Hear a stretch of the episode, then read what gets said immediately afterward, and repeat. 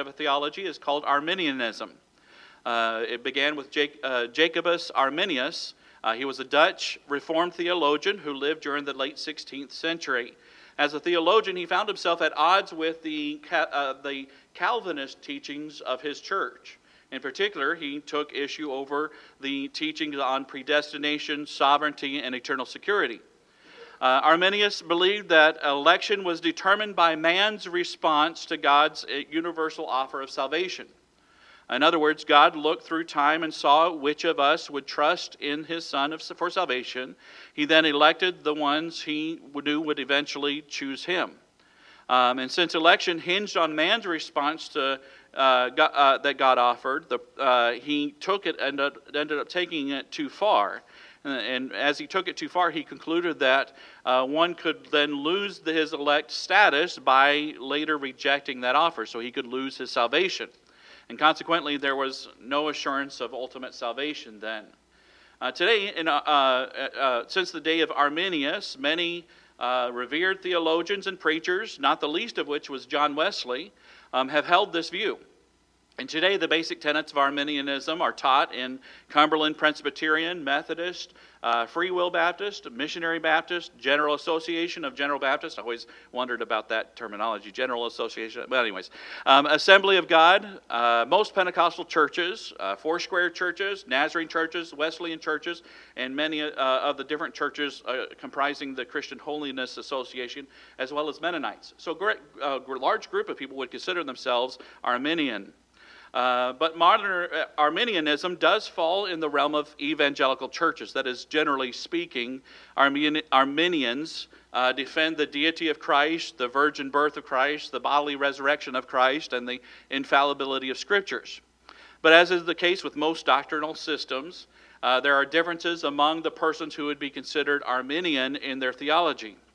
Uh, the, there seems to be two major schools of thought among those who believe salvation can be lost. Uh, the first one uh, we'll title Abandoning the Faith. Uh, simply stated, a genuine born again believer can lose his or her salvation by turning away from the Christian faith. For example, no longer believing or trusting in Christ. Uh, the classic passage that's used to defend this view is found in the sixth chapter of Hebrews, where it says, uh, For it is impossible for those who were once enlightened, have had tasted of the heavenly gift, and were made partakers of the Holy Ghost, and have tasted the good word of God and the powers of the world to come, if they shall fa- fall away, to renew them again unto repentance, seeing they crucify to themselves the Son of God afresh and put him to an open shame. Uh, so that, that, that verse taken out of context, we'll say, well, okay, maybe they're right. it sounds like what, that's what they're saying. But you have to take Scripture in all of context. You have to compare all Scripture with all Scripture in order to get a true view of what God is teaching us. And for the proponents of this view, the issue is a matter of faith rather than faithfulness. Okay? They believe there's room for a tempor- temporary moral or ethical failure. Uh, sin, not necess- uh, sin is not necessarily a sign of a loss of salvation. Uh, but if they deliberately turn away from the church or Christ, uh, then they have stepped out of the kingdom of God and back into condemnation.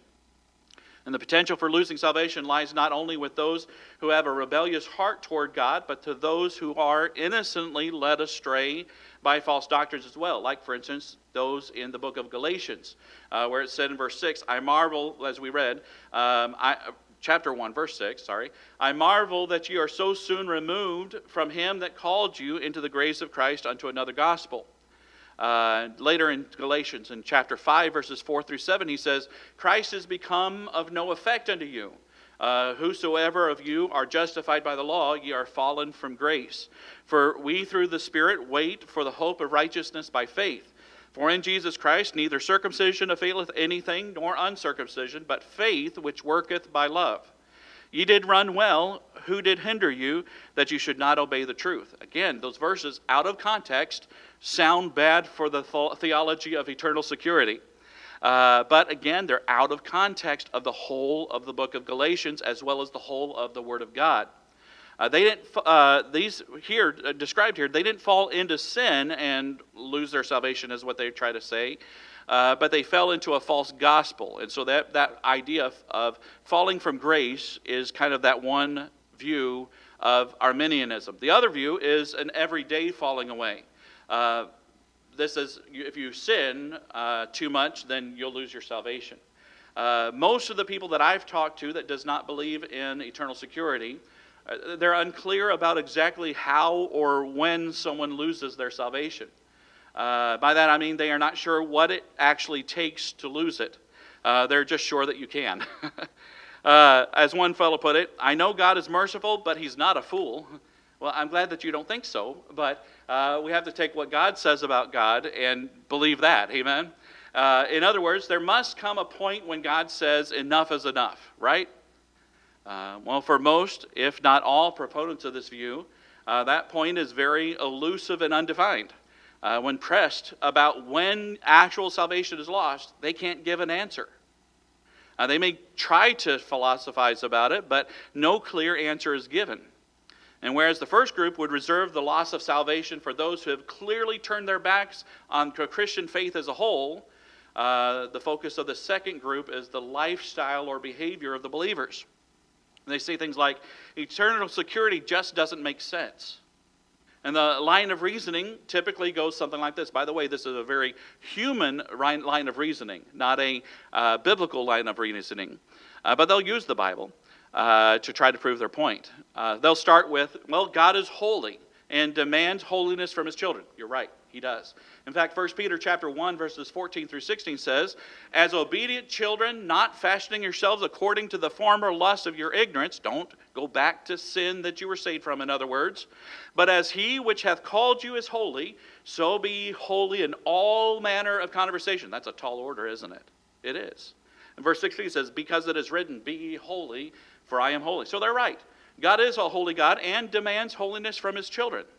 A second step in the, in the logical thinking they have is God is merciful and a forgiving God. I agree. 100%. Ephesians 2 4 and 5 says, But God, who is rich in mercy, for his great love wherewith he has loved us, even when we were dead in sins, hath quickened us together with Christ. By grace ye are saved. I agree. We're, we're right along the lines here. I still agree. And the third step in their logical thinking is at some point in the life of a disobedient Christian, God's mercy runs out and his holiness takes over. Now, they may not word it exactly like that, but the words that they use do mean that. Uh, but the Word of God says in Psalm 107 and 1, and in many other places in the Bible, by the way, Oh, give thanks unto the Lord, for he is good.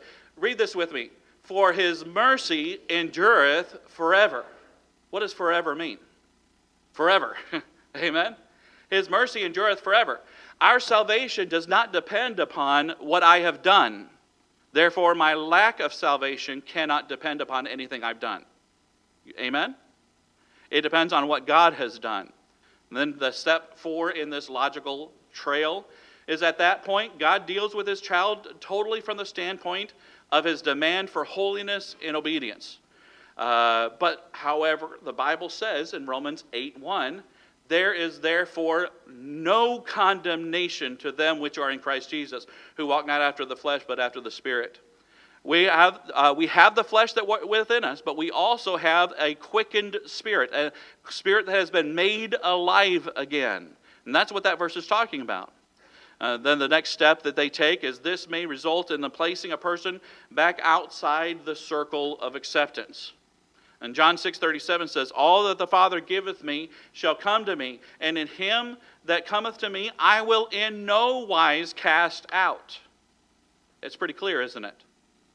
And the first the sixth step, the last step that they say, after all, God cannot accept what is contrary to his holy nature. Romans 15, 7 says, Wherefore receive ye one another as Christ also received us to the glory of God. We need to realize that we are just as much of a sinner as anyone else who seems to have gone astray. Amen? Just as Christ has accepted us, we need to accept. Do we accept their sin? No, of course not. We preach the truth, always. But we don't try to condemn and say they're no longer saved. They've lost their salvation. No one can pluck him out of uh, the love of, out of the God's hand. Ephesians 1 6 says, To the praise of the glory of his grace, wherein he hath made us accepted in the blood, beloved. Is what our righteousness and our doing right what made us accepted? No, not at all. God forbid. to the praise of his glory, of his grace, wherein he hath made us accepted in the beloved. The idea of eternal security just does not make sense to the person who is logically trying to think this out. And they say it just doesn't seem fair. Is it fair to allow Christians who went the way of the world to share in the same eternal blessings as those who followed Christ throughout their lives? Well, let me ask you something. Did we earn those blessings by being faithful? No. The biggest argument I have I've heard is that eternal security uh, eternal security opens the door to a license to sin.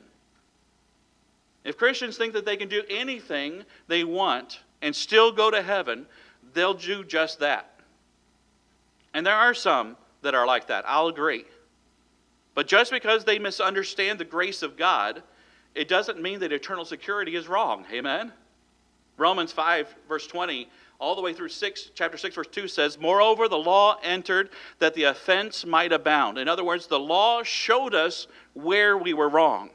And it, it, by all evidence it looked like we were sinning a whole lot more because now we know what sin is by the law.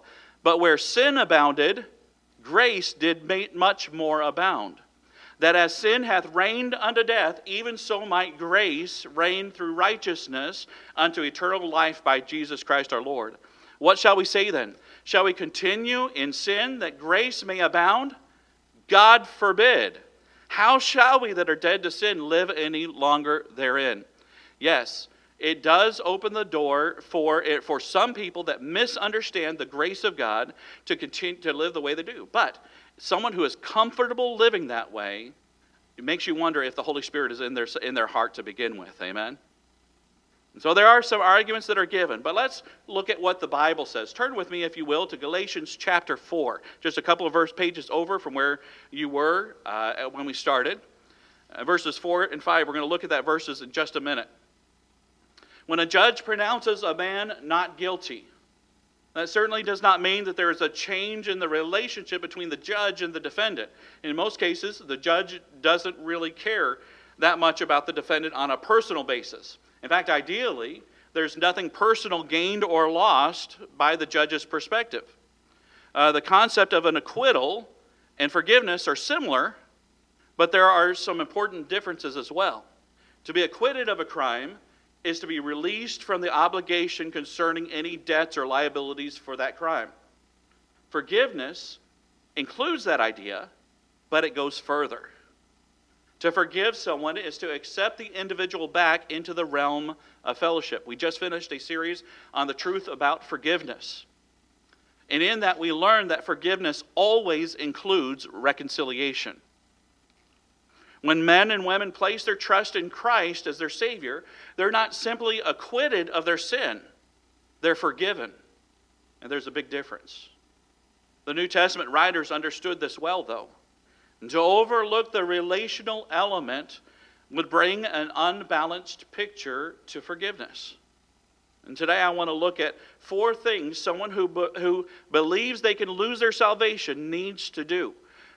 four mental steps that can take uh, that they can take so that they can in their own minds have eternal security. Let's look at this. Uh, for number one, for number one, realize your adoption realize your adoption. Before we look at Galatians, I'm going to read Romans chapter 8, verses 15 through 16 for you. The Bible says, For ye have not received the spirit of bondage again to fear, but ye have received the spirit of adoption, whereby we cry, Abba, Father. We just sang about that. The Spirit itself beareth witness with our spirit that we are the children of God. Paul emphasizes the relationship of adoption and a close relationship as well. Abba.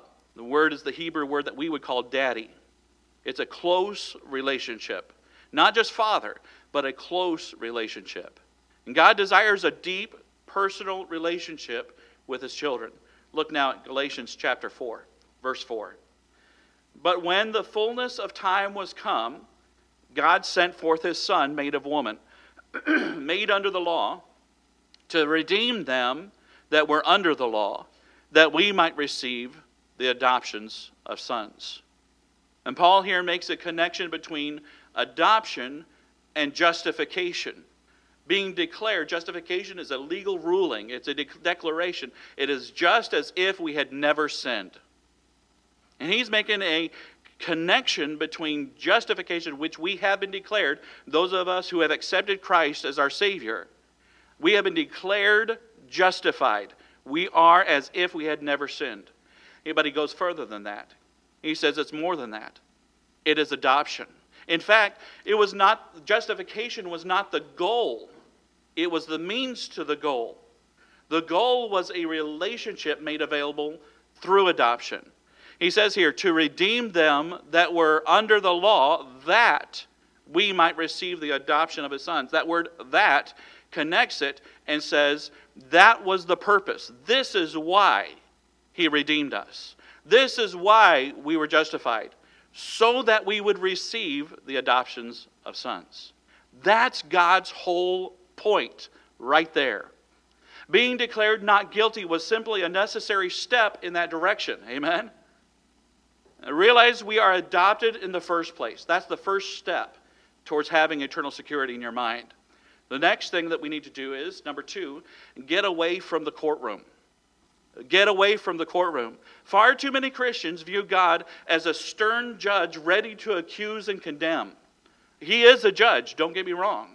Uh, the other, spect, uh, other side of this, that where the pendulum swings, is that God is only love and never condemns.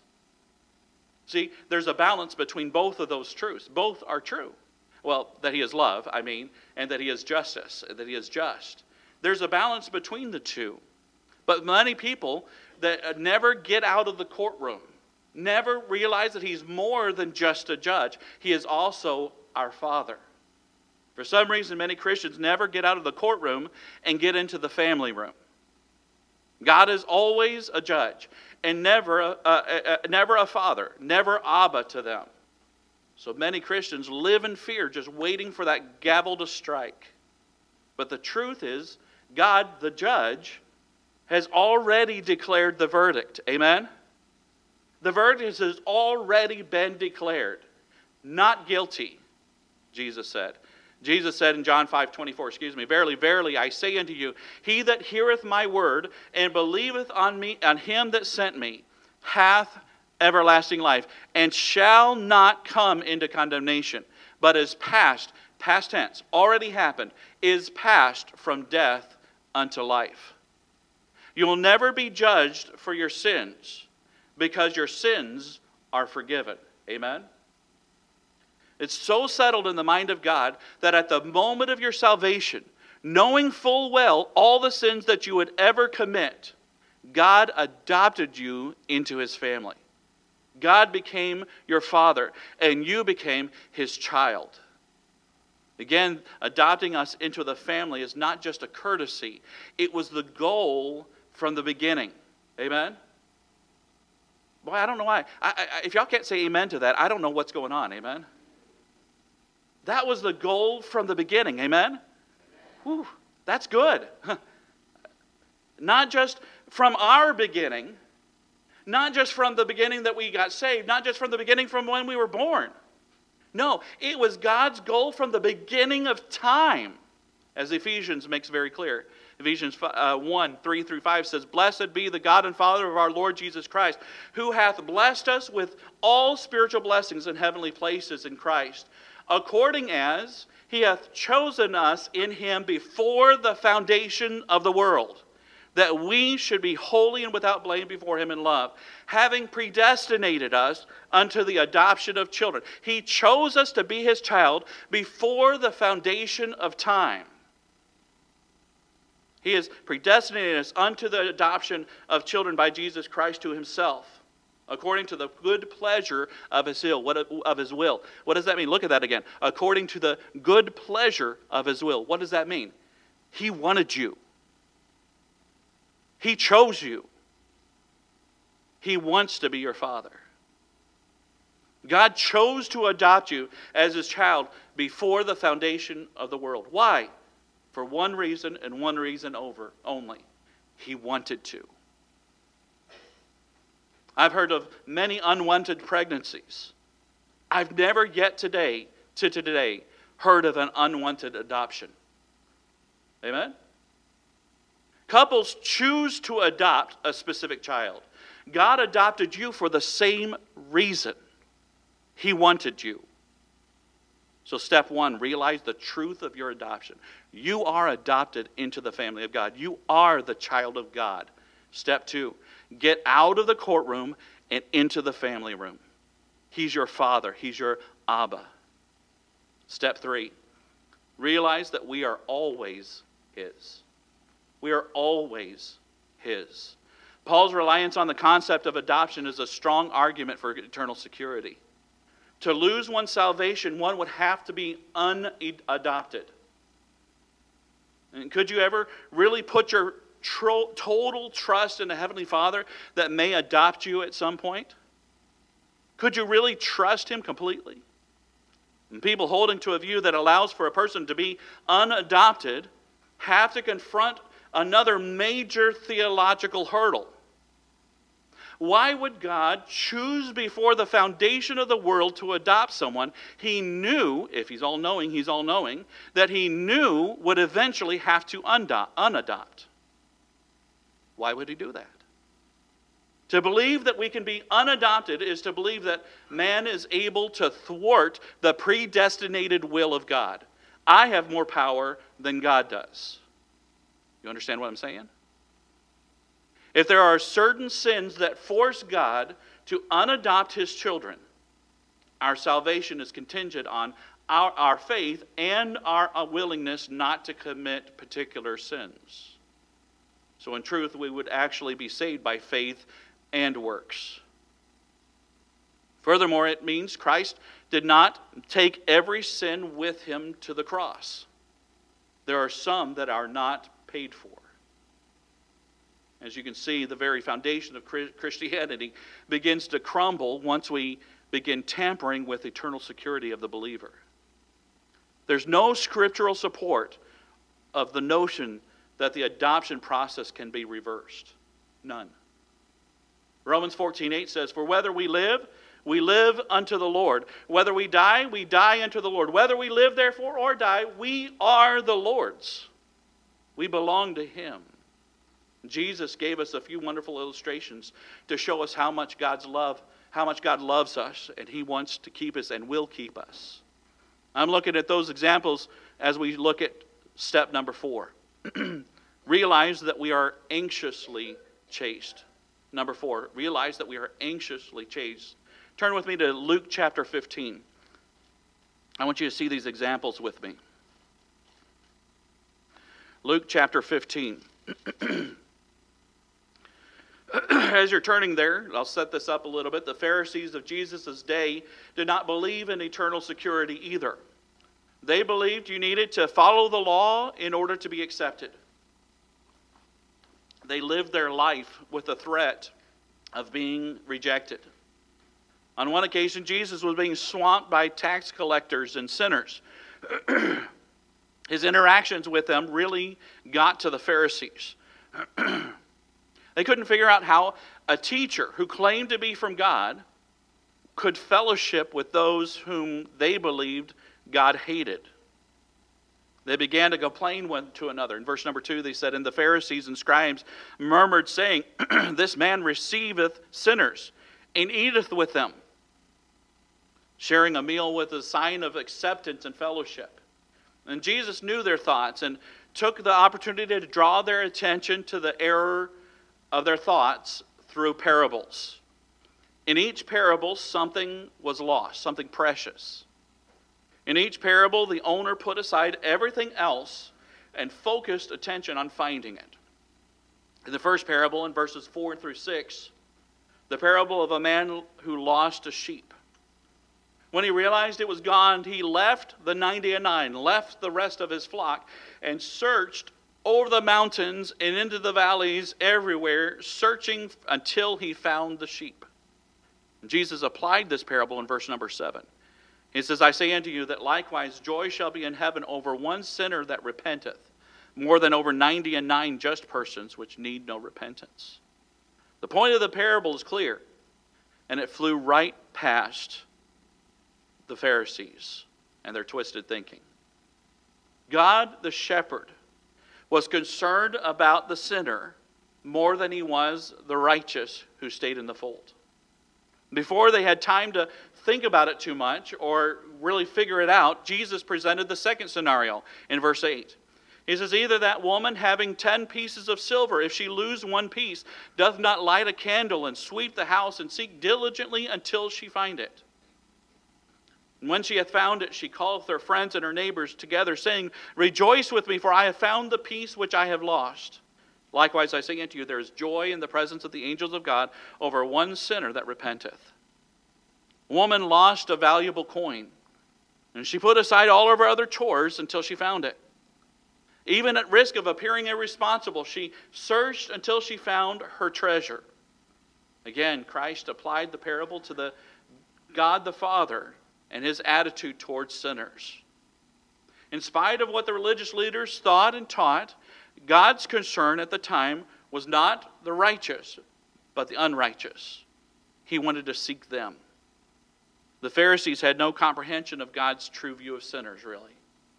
They were so caught up in their own fake righteousness that they had come to believe that their good works were actually good enough.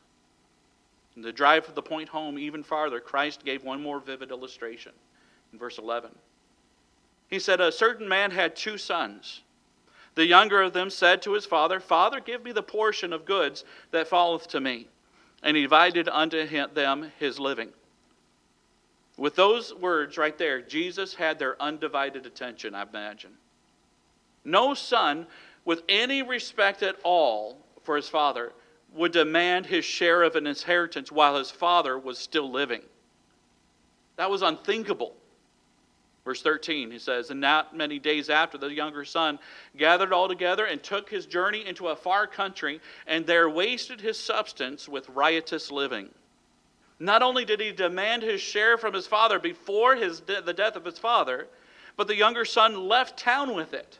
He had no concern for his father's welfare. He had no concern for the family as a whole. He was concerned only about himself. No doubt the listeners were rehearsing in their minds what they thought that brat deserved. How dare he? He should be stoned.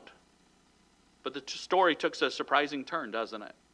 Verse 14, he says, And when he had spent all, there arose a mighty famine in that land, and he began to be in want. And he went and joined himself to a citizen of that country, and he sent, sent him into his fields to feed the swine. And he would fain have filled his belly with the husks that the swine did eat, and no man gave it unto him. The crowd must have probably become nauseous as Jesus described the conditions of the boy now. The Pharisees wouldn't even come near swine, much less feed them. The young man had hopelessly ceremonially unclean. He would never be clean enough to enter the temple and offer sacrifices, sure to eat with pigs on top of it all, this is just over the edge. But many standing there that day should have been able to relate to the story of the prodigal son. They had abandoned their own heavenly father for their own rules, abandoned what he taught, and focused upon themselves. They were in situations that caused them to be alienated from the religious community as well. Verse 17, he continued and he says, And when he came to himself, he said, How many hired servants of my father's have bread enough and to spare, and I perish with hunger? I will arise and go to my father, and will say unto him, Father, I have sinned against heaven and before thee, and am no more worthy to be called thy son. Make me as one of thy hired servants. And he arose and came to his father. We'll stop there for just a minute. I'm sure everyone had an opinion of what the father would say or do to the boy when he began his speech. The one who knew the Father better than anyone was going to end the story quite differently than anyone else around had thought. Verse 20 again, he says, And he arose and came to his father.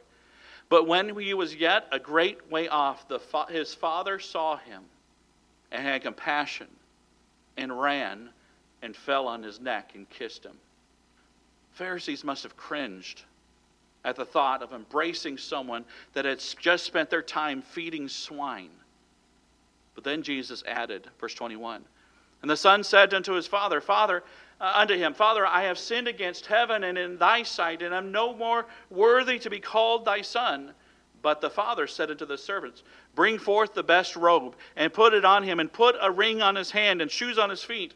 Bring hither the fatted calf, and kill it, and let us eat and be merry. For this my son was dead, and is alive again. He was lost, and is found. And they began to be merry. Culturally speaking, what Jesus described in this parable was the worst case scenario. The boy could not have been more disrespectful, more insensitive, nor a greater embarrassment to his family. No one would have blamed the father if he had refused to allow the boy to join up as one of his hired men. He didn't deserve a second chance. Even the son recognized he had forfeited all rights to sonship. His father, however, did not see it that way. Once a son, always a son. He never once said, He's no longer my son. He said, Get the fatted calf, get all this thing for my son. The father saw him from a distance. His father. The relationship was never brought into account. His father's emotion when he saw him was not anger or disappointment, it was compassion. This young man was his son. He said, This my son was dead and is alive again. Not this my son, this was my son, and now he's my son again. There's no hint that the relationship was broken, only the fellowship. He was lost literally lost. He didn't know where he was. If ever there was a son that deserved to be disowned, it was this one, especially in the culture in which they lived. Yet the father is not portrayed as battling in his heart over what to do with him. Tell me, what good works maintained the relationship between the father and the son in the parable? He, he left as a son. Otherwise, he would have received no inheritance. He returned as a son. Without a word, the father ran to him, embraced him, and restored him with the physical and visible signs of sonship. What maintained the son's relationship with the father? He wasn't acting like a son. He, he didn't manifest any of the signs of sonship. He didn't perform any good works. And yet his relationship with his father never changed. He loved the son because he was a son. The shepherd didn't kick the wandering sheep out of the flock. The woman didn't just forget about her lost coin. The father didn't disown his rebellious son. God is not looking for people he can throw out of the family. He's looking for people who are willing to be included. Once they are included, He continually looks after them through all their ups and downs. And when they go away, He seeks after them. He's the good shepherd, He's the compassionate father. He is love. Acting like God's child didn't get you into the family. Not acting like one won't get you tossed out. Salvation is forever. But were there consequences? Yes. Yes, there was. While he was separated from the Father, did he enjoy fellowship or the perks that came with it? No. Instead, he lived in squalor. He was abandoned by all of his friends. His inheritance was wasted. He was alone until he came back to the Father. Walking away from God in the Bible does not make you any less a child of God. That's not in your power. You don't have the ability to make that true. But because we are His children, we ought to act like it. It's shameful not to act like the child of the King. It's shameful. The prodigal son was the bad guy of the story because he didn't do what was expected of him as a son of a loving father.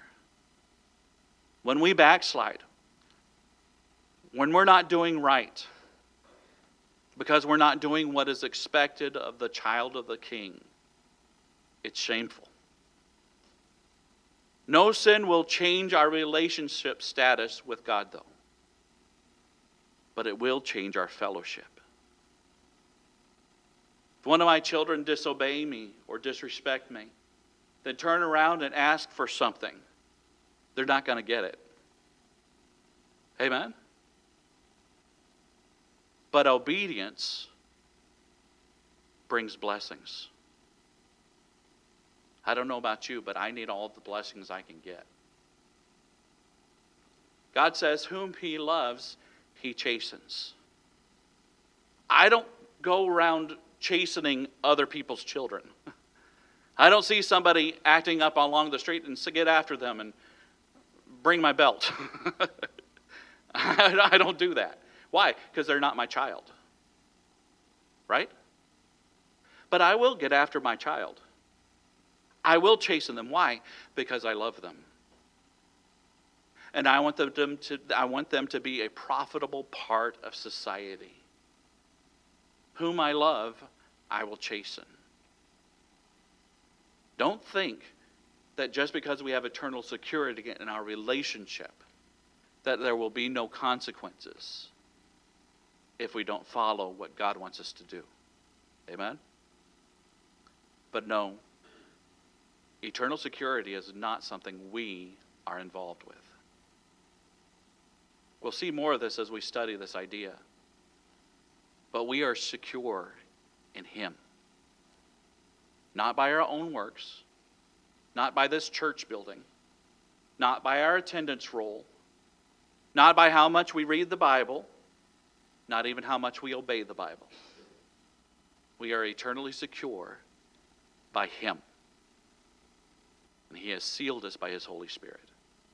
We're going to look more at this as weeks come. Let's go to the Lord in prayer. Heavenly Father, I pray that you would bless us today. Father, may we all leave this day with a realization that we are your child. We are secure in you. Help us to see and realize what this adoption means. Yes, you are the judge. Yes, you are just. But all of our sins have been paid for, and we have been declared justified by the judge, who now has adopted us as his child and craves for and wants that relationship with him and that fellowship with him. Lord, I pray that you would help us to have that realization in our hearts. When we realize how much you love us and how much you want to spend time with us and how much you want to help us, Father, it'll encourage us to stay on the right path. Help us to view you as you really are. I pray that you would bless us now as we go into this time of invitation. Lord, if there's anybody here that does not know you as your Savior, if there's anyone here that does not know 100% sure that if they died today that they would go to heaven, Lord, may they realize they are a sinner. There is a penalty for that sin. But you have loved us even though we're sinners in that while we were yet sinners, Christ died for us. If we will now turn to you and do as your word says, for whosoever shall call upon the name of the Lord shall be saved. For with the heart man believeth unto righteousness, and with the mouth confession is made unto salvation. If we'll just confess, Lord, I've sinned, I've gone away from you, salvation come into our hearts will call upon you, you will accept us. You will forgive us. You will adopt us. If there's anybody here that does not know that for sure, may they pray right now, Lord, save me. Pray that you would help us now as we spend this rest of this day. Be with us during this invitation time, I pray. In Jesus' name I pray these things. Amen. Let's all stand together and let's sing a verse of invitation. As we sing,